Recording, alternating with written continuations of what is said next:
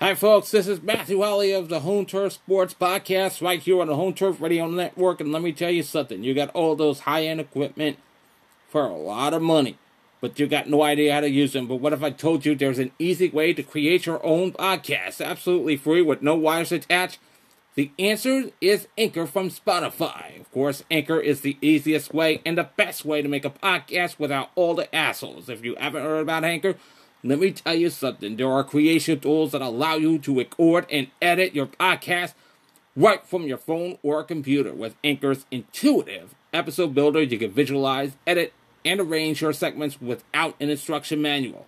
Record remotely with up to four people, no matter where they are in the world. And with Anchor's built-in audio library, you can also add background tracks, transitions, and sound effects to your show. Also new in there is the music and talk, talk bit for Anchor and Spotify. Get You can insert your music from Spotify, and you can create your own music radio show or whatever you want to create with music involved. That's all that podcasting stuff. It will be exclusive to Spotify only. That's that's really cool. And if you're looking to distribute your podcast, let Anchor do that for you so it can be heard on most popular listening platforms, including Spotify, Google Podcasts, and many more, all with a single tap or click. You're looking to make money from your podcast? You can. No minimum listenership required. With Anchor sponsorships, you can earn money every time people listen, no matter the size of the audience. You can also collect monthly donations from your fans right from your Anchor profile. And did I mention Anchor is one hundred percent free? With no strings attached, no monthly fees, no trial period, no subscription necessary.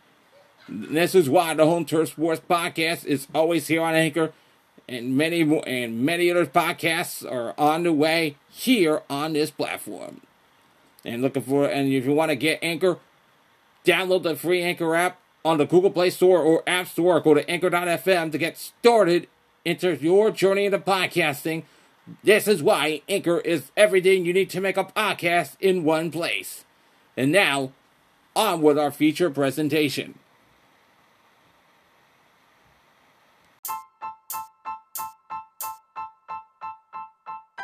The Brooklyn Nets are trading Kyrie Irving to the Dallas Mavericks, has been confirmed by our Phil Reiter. The Mavs, in return, will receive Spencer Dinwiddie, Dorian Finney-Smith, and a package of picks in return.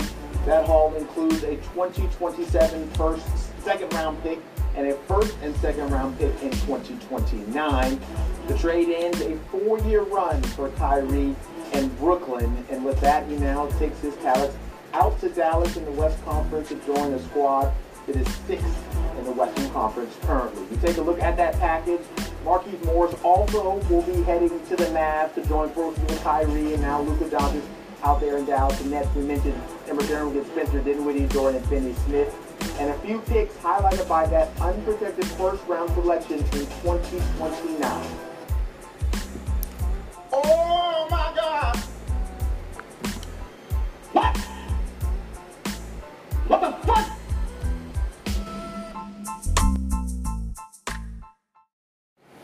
Coming to you from the Long Island Top Studios, right here in the Great South Bay, in the heart of Long Island. This is the Home Turf Sports Podcast, right here on the Home Turf Radio Network. I'm Matthew Holley, I'm your host. We're mon- welcome to Monday. We're going to get right to it. The Brooklyn Nets have ended the Kyrie Irving saga. He will no longer be a part of that team. He is traded to the Dallas Mavericks for some picks and a few guys that, I don't know. Of course, according to E S P N dot com, um, the Brooklyn Nets are trading Kyrie Irving to the Dallas Mavericks. Sources told E S P N's Adrian Wojnarowski on Sunday. The, Maver- the Mavs are sending Dorian Finney-Smith, Spencer Dinwiddie, Dinwiddie, A, un, an unprotected twenty twenty-nine first-round pick and second-round picks in twenty twenty-seven and twenty twenty-nine to the Nets in exchange for Irving and Markeith Moore, sources said. The Nets plan to offer the picks acquired in the trade as well as their twenty twenty-three first round pick via, via the Philadelphia seventy-sixers in trade talks to try to improve the roster out of the Thursday trade deadline, sources said. Of course, the Lakers and Nets discussed possible Irving deals on Friday and Saturday, but ultimately the Mavericks package gave the Nets a better chance to surround Kevin Durant with players now, as well as the opportunity to acquire three draft picks, sources said. The Nets have been at a three, at looking at three-way deals involving the Lakers before discussions with the Mavericks came together fairly quickly on Sunday afternoon, sources did say. So the Nets wanted to move on from the Irving mess and quickly. And of course, Mavericks general manager Nico Harrison has a long history with Irving, going back to their Nike days together, and Dallas coach Jason Kidd was a proponent of the trade. The Mavericks also landed a deal for Irving, past All-N B A star Luka Doncic, who gave it a nod, a source told E S P N. The Mavs can now wait to see how the rest of this season goes before deciding on a new deal for Irving. Irving is expected to arrive for a physical on Monday in Dallas and travel to make his Dallas Mavericks debut versus the Los Angeles Clippers on Wednesday, ten p.m. Eastern. That'll be on E S P N, the source said. Dinwiddie, meanwhile, returns to Brooklyn, where he played for five seasons before sustaining an A C L injury early in the twenty twenty twenty-one season. It was Irving's tenure in Brooklyn ends after a tumultuous four seasons that included injuries, dozens of missed games, due to a refusal to get vaccinated against covid nineteen, and a suspension this season for promoting a movie that contained anti-Semitic themes. Man, to say this, it caused, it caused like a mess there. Of course, Irving, who is thirty, now, thirty, opted into the final season of his deal in the summer, but requested a trade earlier this week after failing to reach an agreement with Brooklyn on an extension. Irving had been sticking a, sticking a deal in the neighborhood of a four-year, one hundred ninety-eight point five million dollars maximum extension available to him until June thirtieth, sources said. He is also eligible to sign a two-year, eighty-three million dollars extension with the Mavericks until June thirtieth. Of course, Irving has played fewer than one hundred fifty games combined over the past four seasons, but maintained a max-level player when he was on the court. Irving is averaging twenty-seven point one points, five point one rebounds, five point three assists per game this season on excellent efficiency. So, right that then and there,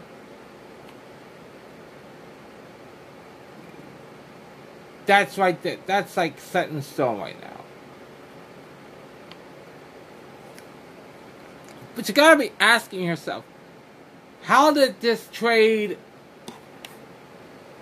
impact the Mavericks?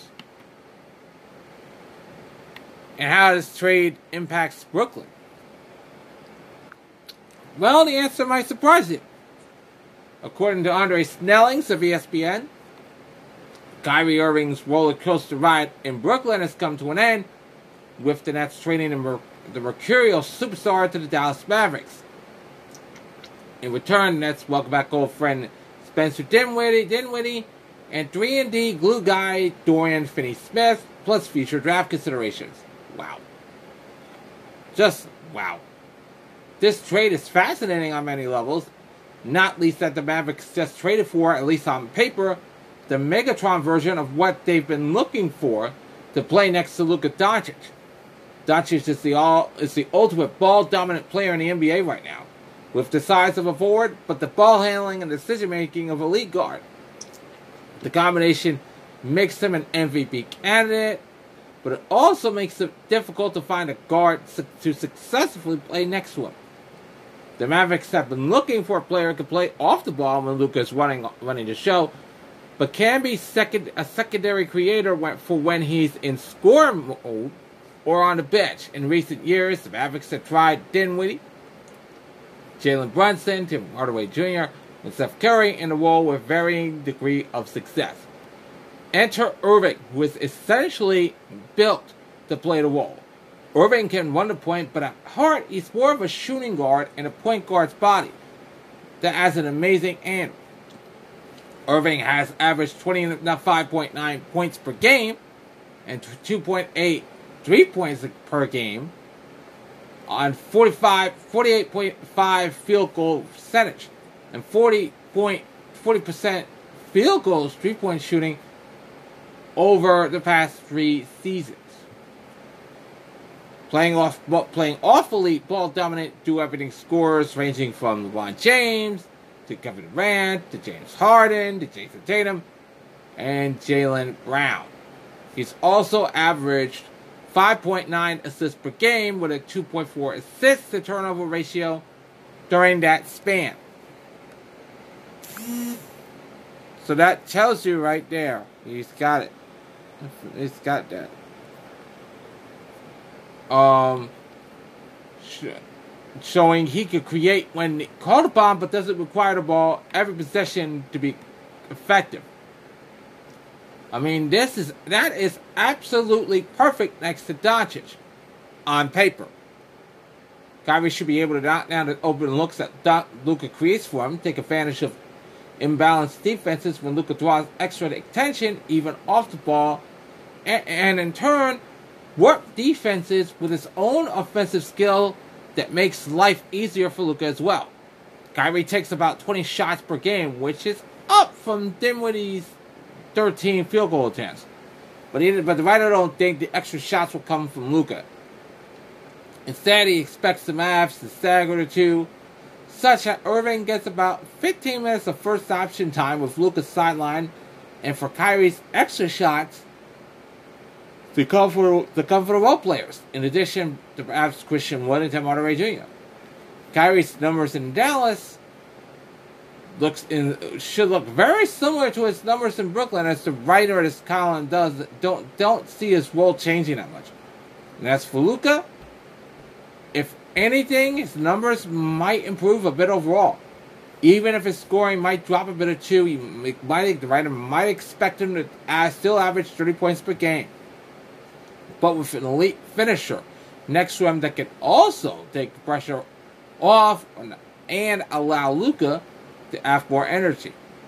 Wouldn't surprise, wouldn't surprise anybody if he averages a thirty-point triple-double for the rest of the season. In Brooklyn, nobody's not sure if the final shoe is dropped yet. If the Nets don't make any further trades, Dinwiddie, Dinwiddie would seem to be the big fantasy winner, because he would get to take a good chunk of the shots Kyrie leaves vacant. Of course, Dinwiddie has shown us, particularly in the last several games, that Doncic has missed, that he's ready to carry a larger role. In the last four games that Doncic has played, played four minutes or less, Dinwiddie has averaged thirty-one points per game on eighteen point three field goal at attempts. We've seen Jalen Brunson take the take the lead this season with the Knicks once he got his own team, instead of playing off Luka, and we we could see a similar leap from Dinwiddie, particularly while Durant remains sidelined. Once Durant returns, if he's still on the Nets, of course, ugh, his outlook doesn't change all that much. Durant has shown what he can do with and without Kyrie in recent seasons, but with Dinwiddie contributing a large percentage of what Kyrie did, he should make life easier for Durant than when Kyrie was out, but still allow him to maximize his volume. Ultimately, Durant has some upside to score and distribute more, because Dinwiddie isn't as high volume as Kyrie. All told, this was a blockbuster trade where both teams seemingly get what they want, and the fantasy prospects of all the main principles seem to, to improve. I'll say this, I think, I mean, I will see, I will check out to see if Kyrie plays consistently for the Mavs, and if he and Luka mesh as well as theory suggests, and if the Nets make any more moves before the trade deadline. For both fantasy hoops and N B A fandom, this trade just turns out turns the next few weeks into must-see T V. This is pretty much exciting.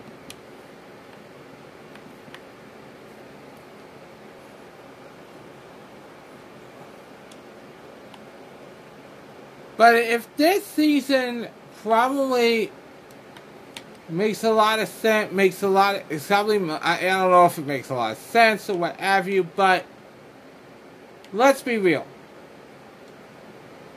This is probably, this is probably the end of an era for what is left of Brooklyn basketball. But you make, I mean, are you make, are, if you're, if you're a fan of the Nets, I'm like, oh man, Kyrie's gone. Good riddance to that guy. He's been nothing, but he's been nothing but a cancer. Yeah, and, and yeah, well, he's still, like, good and talented, but pretty much a cancer.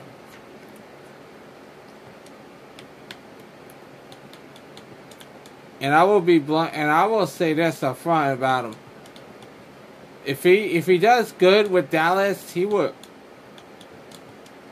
he would turn that team into a playoff contender somewhere down the line. I mean, not as maybe not as much, but you get the point. And if that, and if Dallas can, and if the Nets can make a few trades to improve their roster before the season ends, before the se- before trade deadline, I mean, they could still be play- playoff. They could still be playoff bound. I'm like, it's not the end of the world. It's not the end of the world here. All eyes will be on. All eyes will be on Brooklyn to see if they can do better. All eyes will be on Dallas to see if they can improve on what happened last season, and maybe even maybe even more. Point is this: if the net, if this, the trade deadline is like a, I'm like yeah, um, it's kind of it's kind of like a crapshoot. And if you and if you get lucky, you're pretty much you're pretty much calling for it.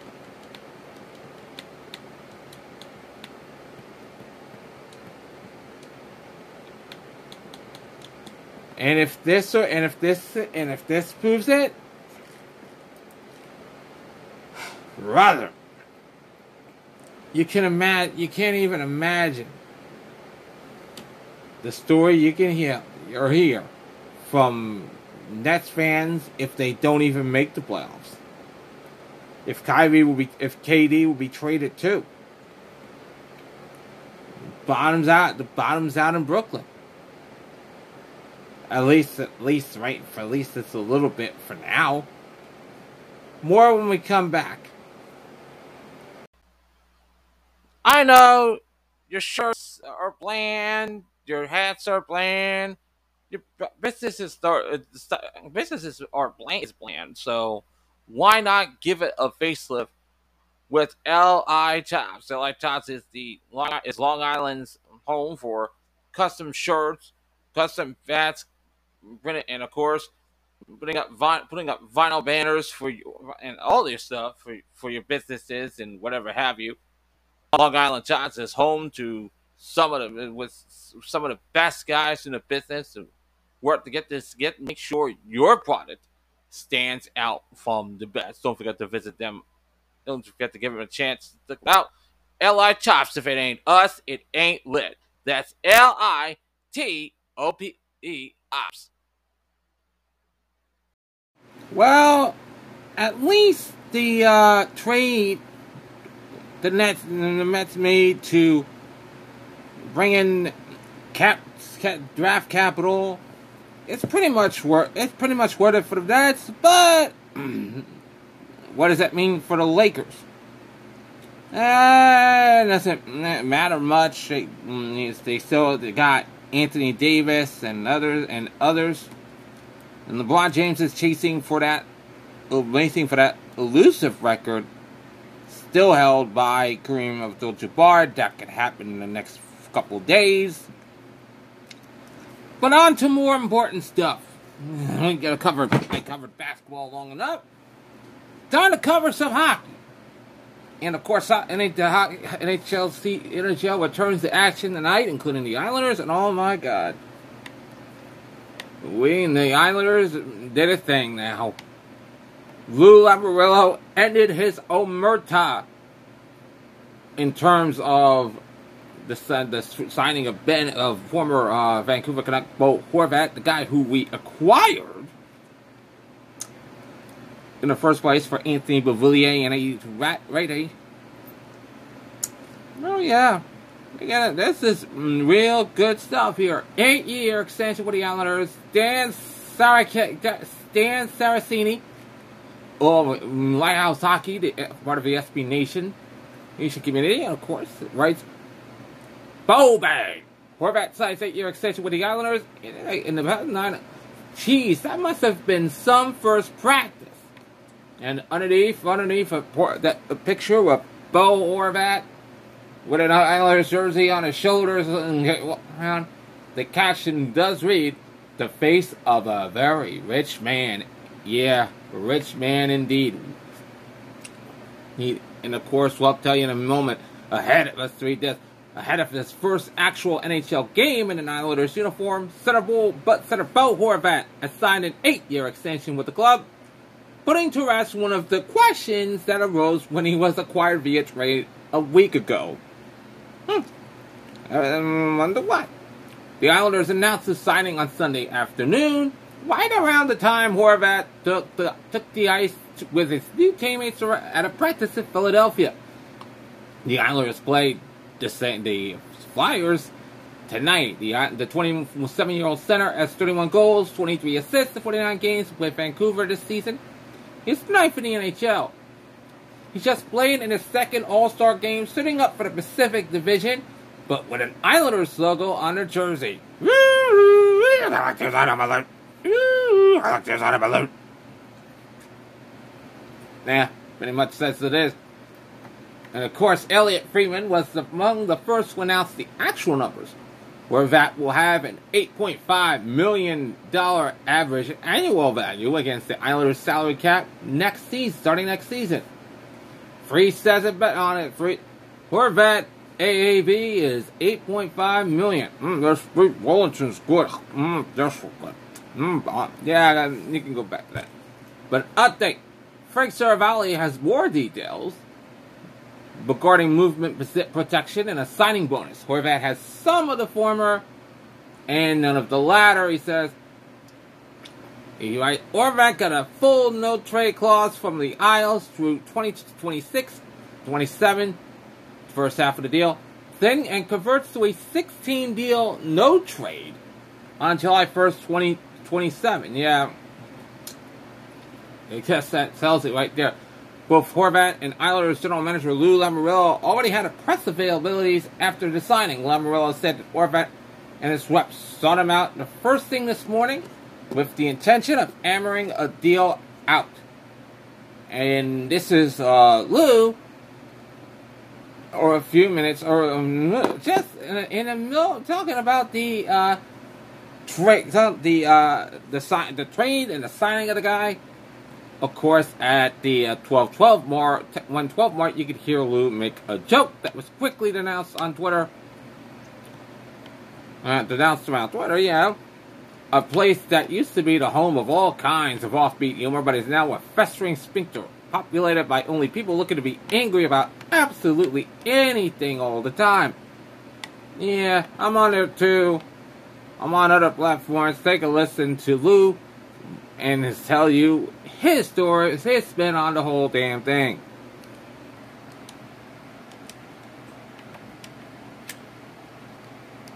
What what in the end made it work out? Well, first of all, whenever you make a transaction like that, the intent is to certainly sign them long term, or you wouldn't do that. and then, you know, getting him comfortable uh, and while he was at the All-Star break, uh, you know, over the last several days, he's certainly been communicating with his representative, now with him, uh, and, you know, we were able to get it done, uh, quite frankly, uh, first thing this morning. And when he came in, he had a conversation with his uh, representative, uh, and we signed. How do you get it done, Lou, or make him comfortable when, you know, he's in Florida and everyone else is here? It's a great question. Uh, you know, he just, he does his homework, uh, you know, on us. Uh, you know, we have two players there, Rock and, uh, and so Ilya, and both, you know, Rock had his family there, and uh, Bo had his family there, so I know they got together, and the kids got together, and, you know, some things happen, uh, you know, for the best. Yeah. I'll just ask, I, I know you don't release contract reviews. Is that still standard? Can you let us know? No, all I can tell you is it's too long and it's too much money. uh, so that, that's, I mean, you want the truth? No, no, no. That, well, that, that was going to lead into my next point. Is, next question. how, how do you feel about your kind of flexibility and, and the long-term prospects for being able to build a roster around Bo Horvat and Matthew Barzal for what they're signed at, especially with Ilya Sorokin, who's going to have one of those contracts coming up as well? Uh, we'll just worry about today right now. I'm sure we'll find a way. How happy are you to not have the sort of depth at center that they've got over? Well, I, I'm pleased that uh, not only depth at center, that we've got uh, a player of this caliber uh, who, you know, brings it every night, and he's, he's a two hundred foot player. And, you know, there's no question he'll be an asset to our team. How much of an advantage do you find once you acquire him to be able to offer that age? Well, I think it's usually the solidifying factor that you don't want to do. Um, and, you know, as I said, contracts these days are too long. You understand that. Uh, and what you try and do is make sure that there's other systemic parts that uh, don't get in the way. What did I just say about the player that you were so open and willing to negotiate and could be able to do before stepping on the desk between the meeting most of these teammates in the competition? Well, you know, he, he knows a lot about us. You know, I mean, uh, and we knew a lot about him. Uh, we played in London. Uh, we scouted him a lot when he was a junior. We interviewed him. So, you know, we, we've got a little history going back there. Uh, and players know teams. And I think it's a compliment to the uh, New York Island organization uh, as far as what the culture is here and the type of players we have and people, uh, that this is a place where he wanted to stay. You talk about the leadership, obviously, from the New York Island. How important is that to ask?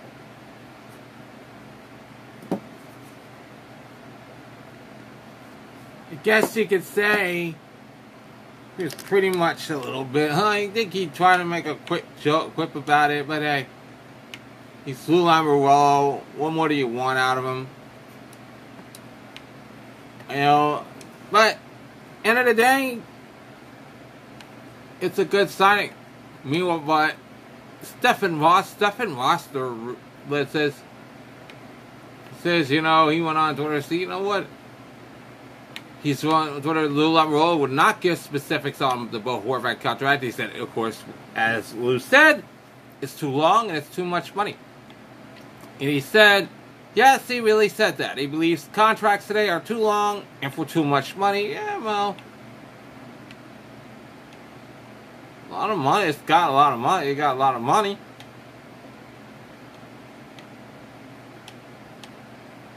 But I'm not really going to be saying much about that. He, he, Brennan, Brennan Leffler for N Y New York New York Islanders Hockey Now said he's right about Horvat's deal. He's got thirty-one now. After he finishes with forty-one, Isles fans are going to be regretting this deal before it even starts. Like, like what? I'm like what? He's going to probably make uh, Barzal be better. He's got Thirty-one. He's got thirty-one goals, and he's got mm, plenty of buckets in there. Plenty of buckets there. But hey, he's ha- as long as he's happy, he's happy. Uh, of course, the center sounded very happy to have a better, have this bit of business out of the way, and and to have a place where he could settle with his family.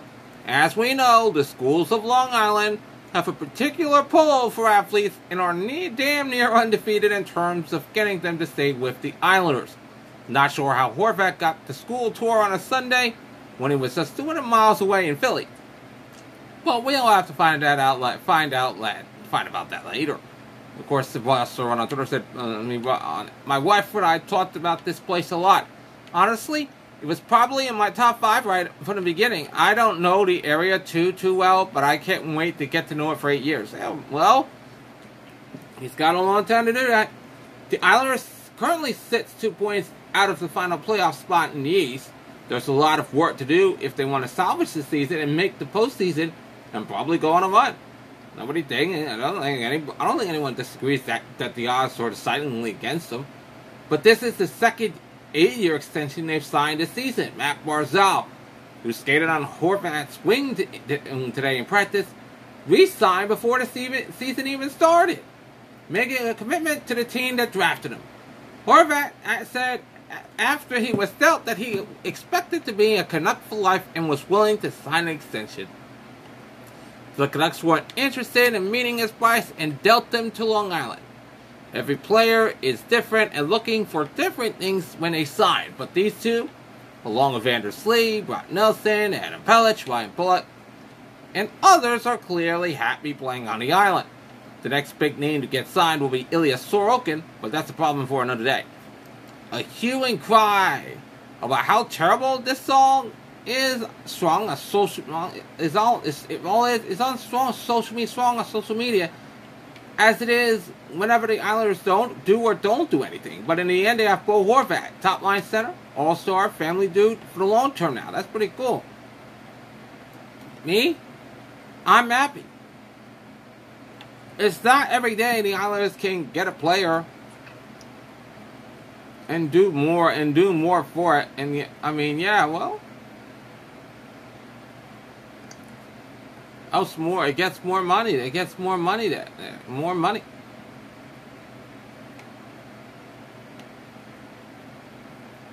As I will, uh, I will not, I will, I'm not going to regret that deal or the trade and deal any way, or any way, shape or form, but he's getting going to get more, he's going to get more. It's like, I'm like, yeah, he's like twenty-seven, of course, in response to that tweet. So, uh, Horvat isn't thirty-one, he's twenty-seven, and it's an eight-year contract. So even if he was thirty-one, he'd be finished by like th- at thirty-nine. Not only, not only is your math on Horvat low, your math sucks. Other than that, great tweet. Yeah, I guess we're there. Of course, he was talking about the current goals versus where he'll finish the season. Well, I'm gonna, I'm gonna say, you know, it's gonna get, it's gonna get rich. It's gonna get paid, and he's gonna, and he's gonna make a lot of money. I can't wait to see how this plays out. You just traded him, traded for him, and now you sign him for all that money, eight point five million per year. That's asking a lot. That's asking a lot for me. Well, to quote Stephen A. Smith, well... Mm. Well, let's be nice. Let's be nice. We don't have to go there. I mean, you're not wrong, but you didn't have to say it. I mean, good Lord. I guess they don't have to cross that bridge. I mean, at least that's, that's saying a lot. Well, we got more... plenty of good stuff when we come back. You're listening to the Home Turf Sports Podcast on the Home Turf Radio Network. Be sure to check us out on Twitter, Instagram, Facebook, all of our handles at Home Turf Radio. We're on Google Podcasts, Spotify, and Anchor as well. More platforms coming up in the future, including my uh, on Twitter space, on Twitter Spaces too. So, with that in mind, we'll be right back. I know, I get it. You're looking for the best shirts in town, something that associates with the area, or something like that. Let Mac of Amityville help you out. Of course, Mac is the home of the of Mac T-shirts, Long Island Tots t-shirts, Island Tribe t-shirts, and plenty of cool stuff, merchandise you can find. This is the best shop you ever find here, shop in Amityville. Well, check them out down on down on Route one ten and ten. That's next to the next to the Amityville Amityville train station. That's that's minutes from the Amityville train station. I mean, and don't forget to check them out. And check them out today. Long you got Rucker, Harlem has Rucker, Lincoln, Queens got Lincoln, but, but Long Island has the Mac. Have you ever seen that recent thirty for thirty film called Bullies of Baltimore?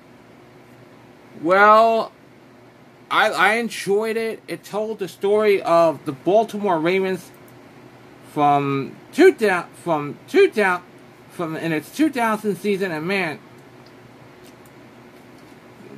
it became one of the most dominant defenses in N F L history because of it.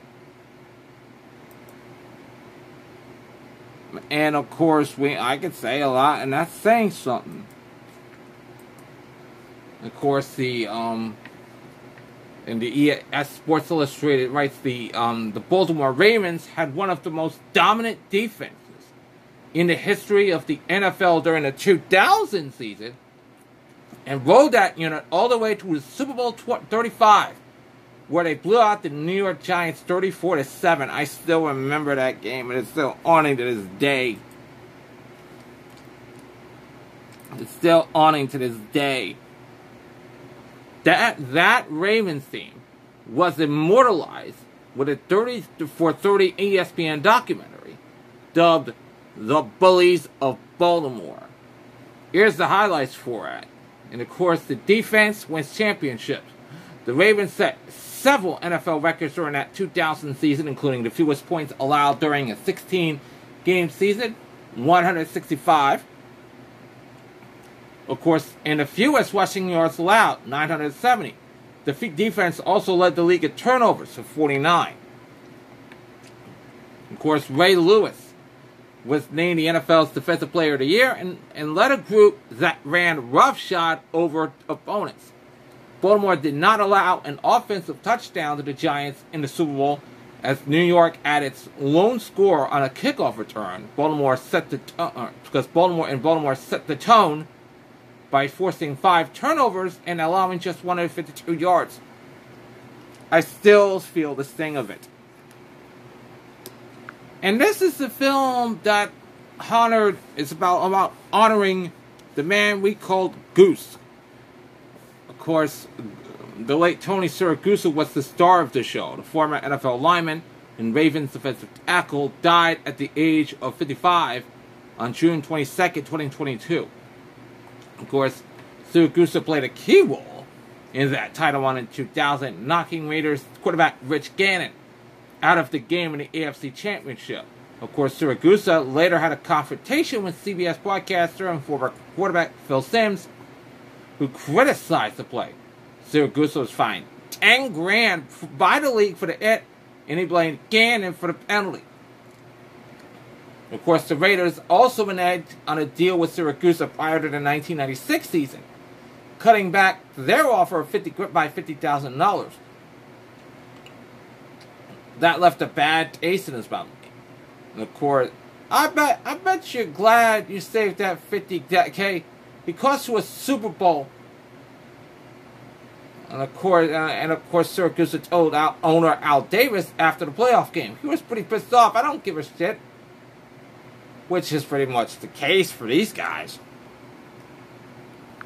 Of course, when I look back, Trent Dilfer, quarterback Trent Dilfer, did a solid job managing the Ravens' offense that season. He just didn't want to mess things up for the defense. At one point, though, the Ravens didn't score an offensive touchdown in five straight games. The team still won two of those three games. Nonetheless, Dilfer became an unlikely hero with, with his mistake-free performance in the playoffs and helped set the tone in the Super Bowl with a thirty-eight yard touchdown pass to Brandon Stokely that provided a seven to nothing lead. Of course, the Ravens decided to part ways with Dilfer after the season and signed Elvis Grbac, who lasted just one year in Baltimore. Trent said, Dilfer said, it was the hardest thing in my career that I had to, I've had to get over was being told that you weren't good enough after just winning a Super Bowl. Man, that really, really, hurt, really, really hurt. But I will say this. That team, that, that, that, that group of guys, those group of guys,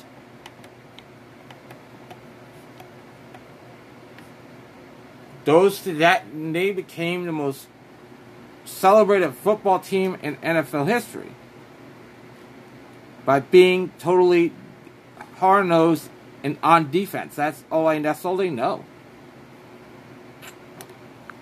It's ironic, really.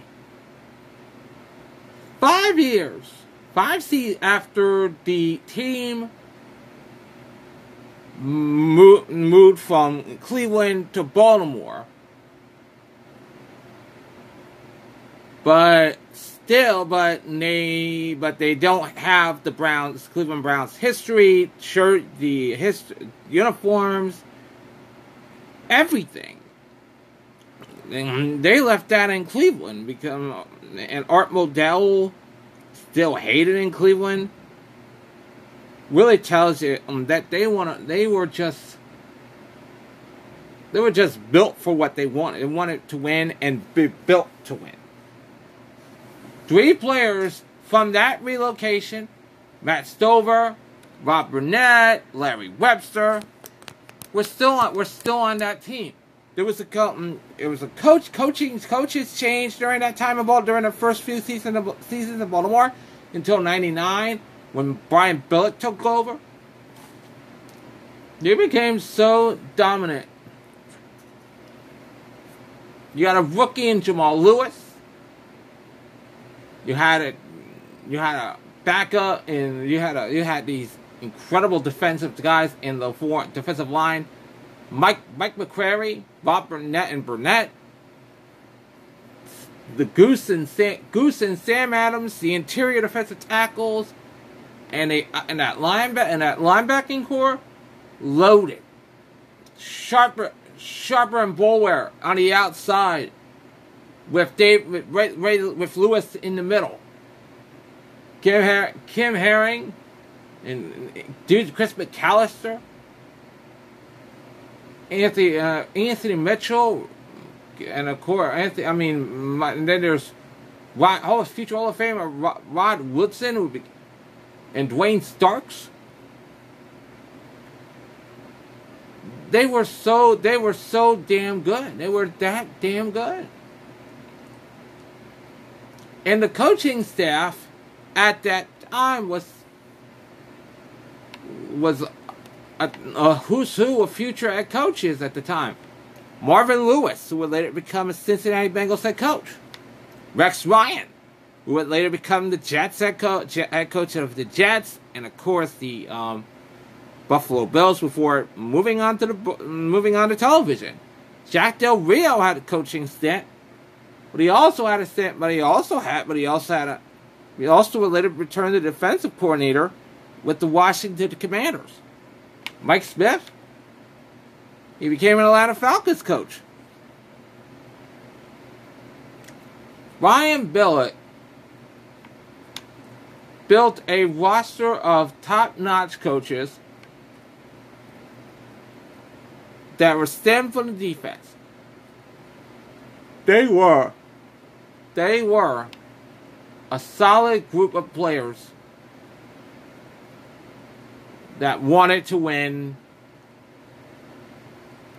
and be dominant.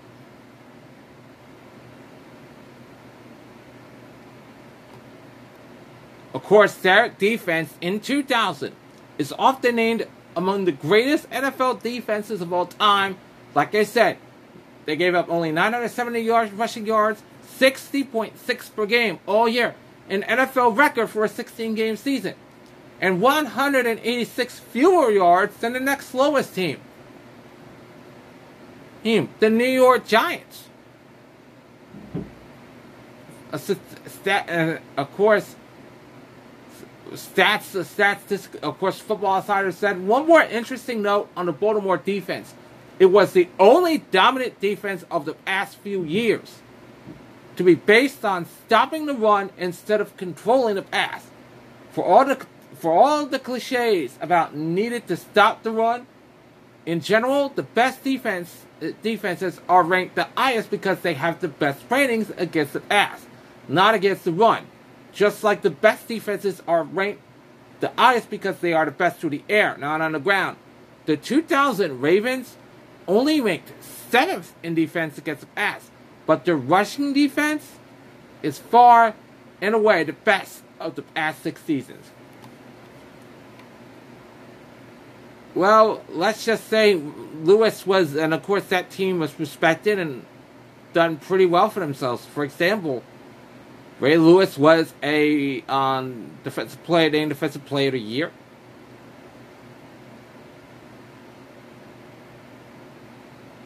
And then there, and of course, five players went to the Pro Bowl: Lewis, Adams, Woodson, offensive tackle Jonathan Ogden,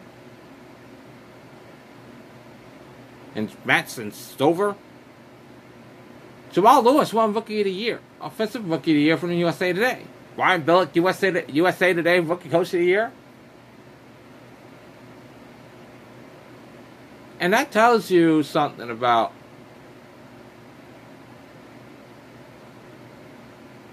the that team and how they were built. It was like, started the season, the off season, it was like all this drama.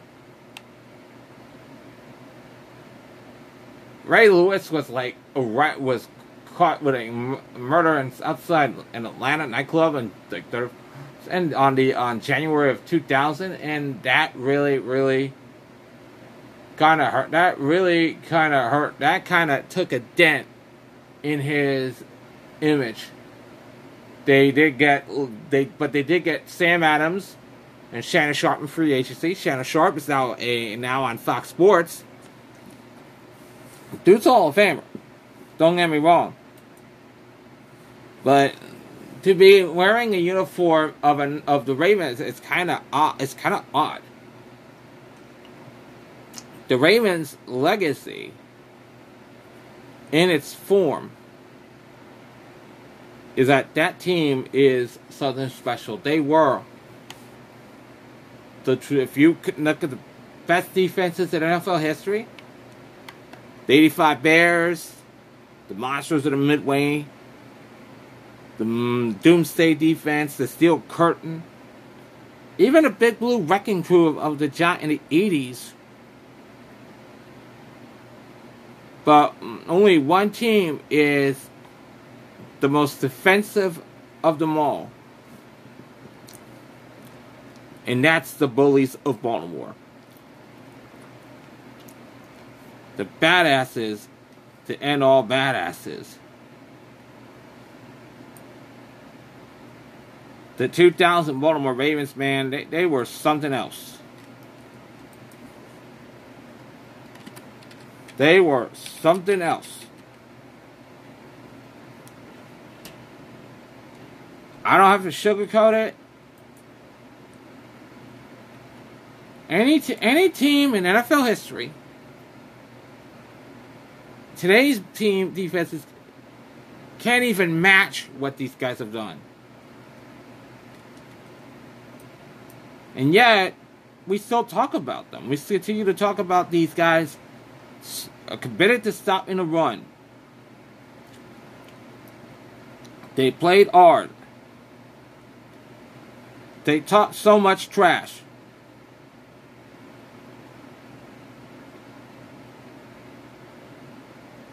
And yet, they become one of the most hard-nosed, hard-working defenses in N F L history.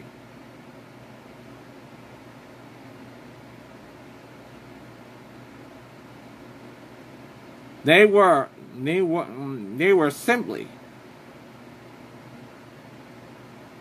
the most hardest-hitting defenses in N F L history.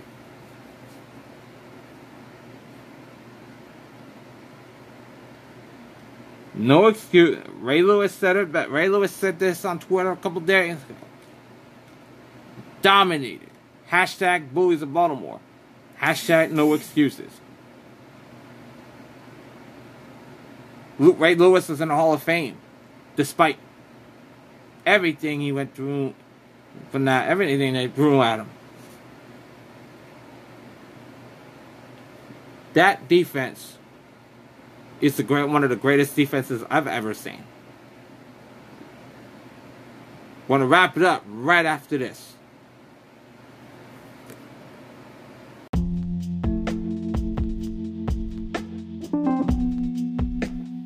Now you can listen to Home Turf Sports on your on Google Podcasts.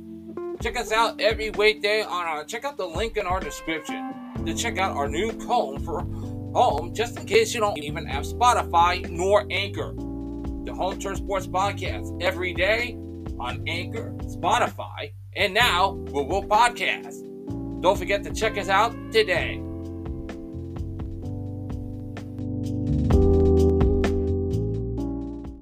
Going to do it for this edition of Home Turf Sports. After all, this year, after everything we've been through, I've been through, it's a tremendous, it's a tremendous time to be alive right now. Don't forget to check us out on Instagram, Facebook, Twitter, and, and all of our handles are Home Turf Radio. And we're also going to be on. We're also on Google Podcasts, Spotify, and Anchor. Back next time with an all new episode. In the meantime, stay safe, stay well. Be a good human being. And that's all I can say. In the meantime, see you next time, everybody.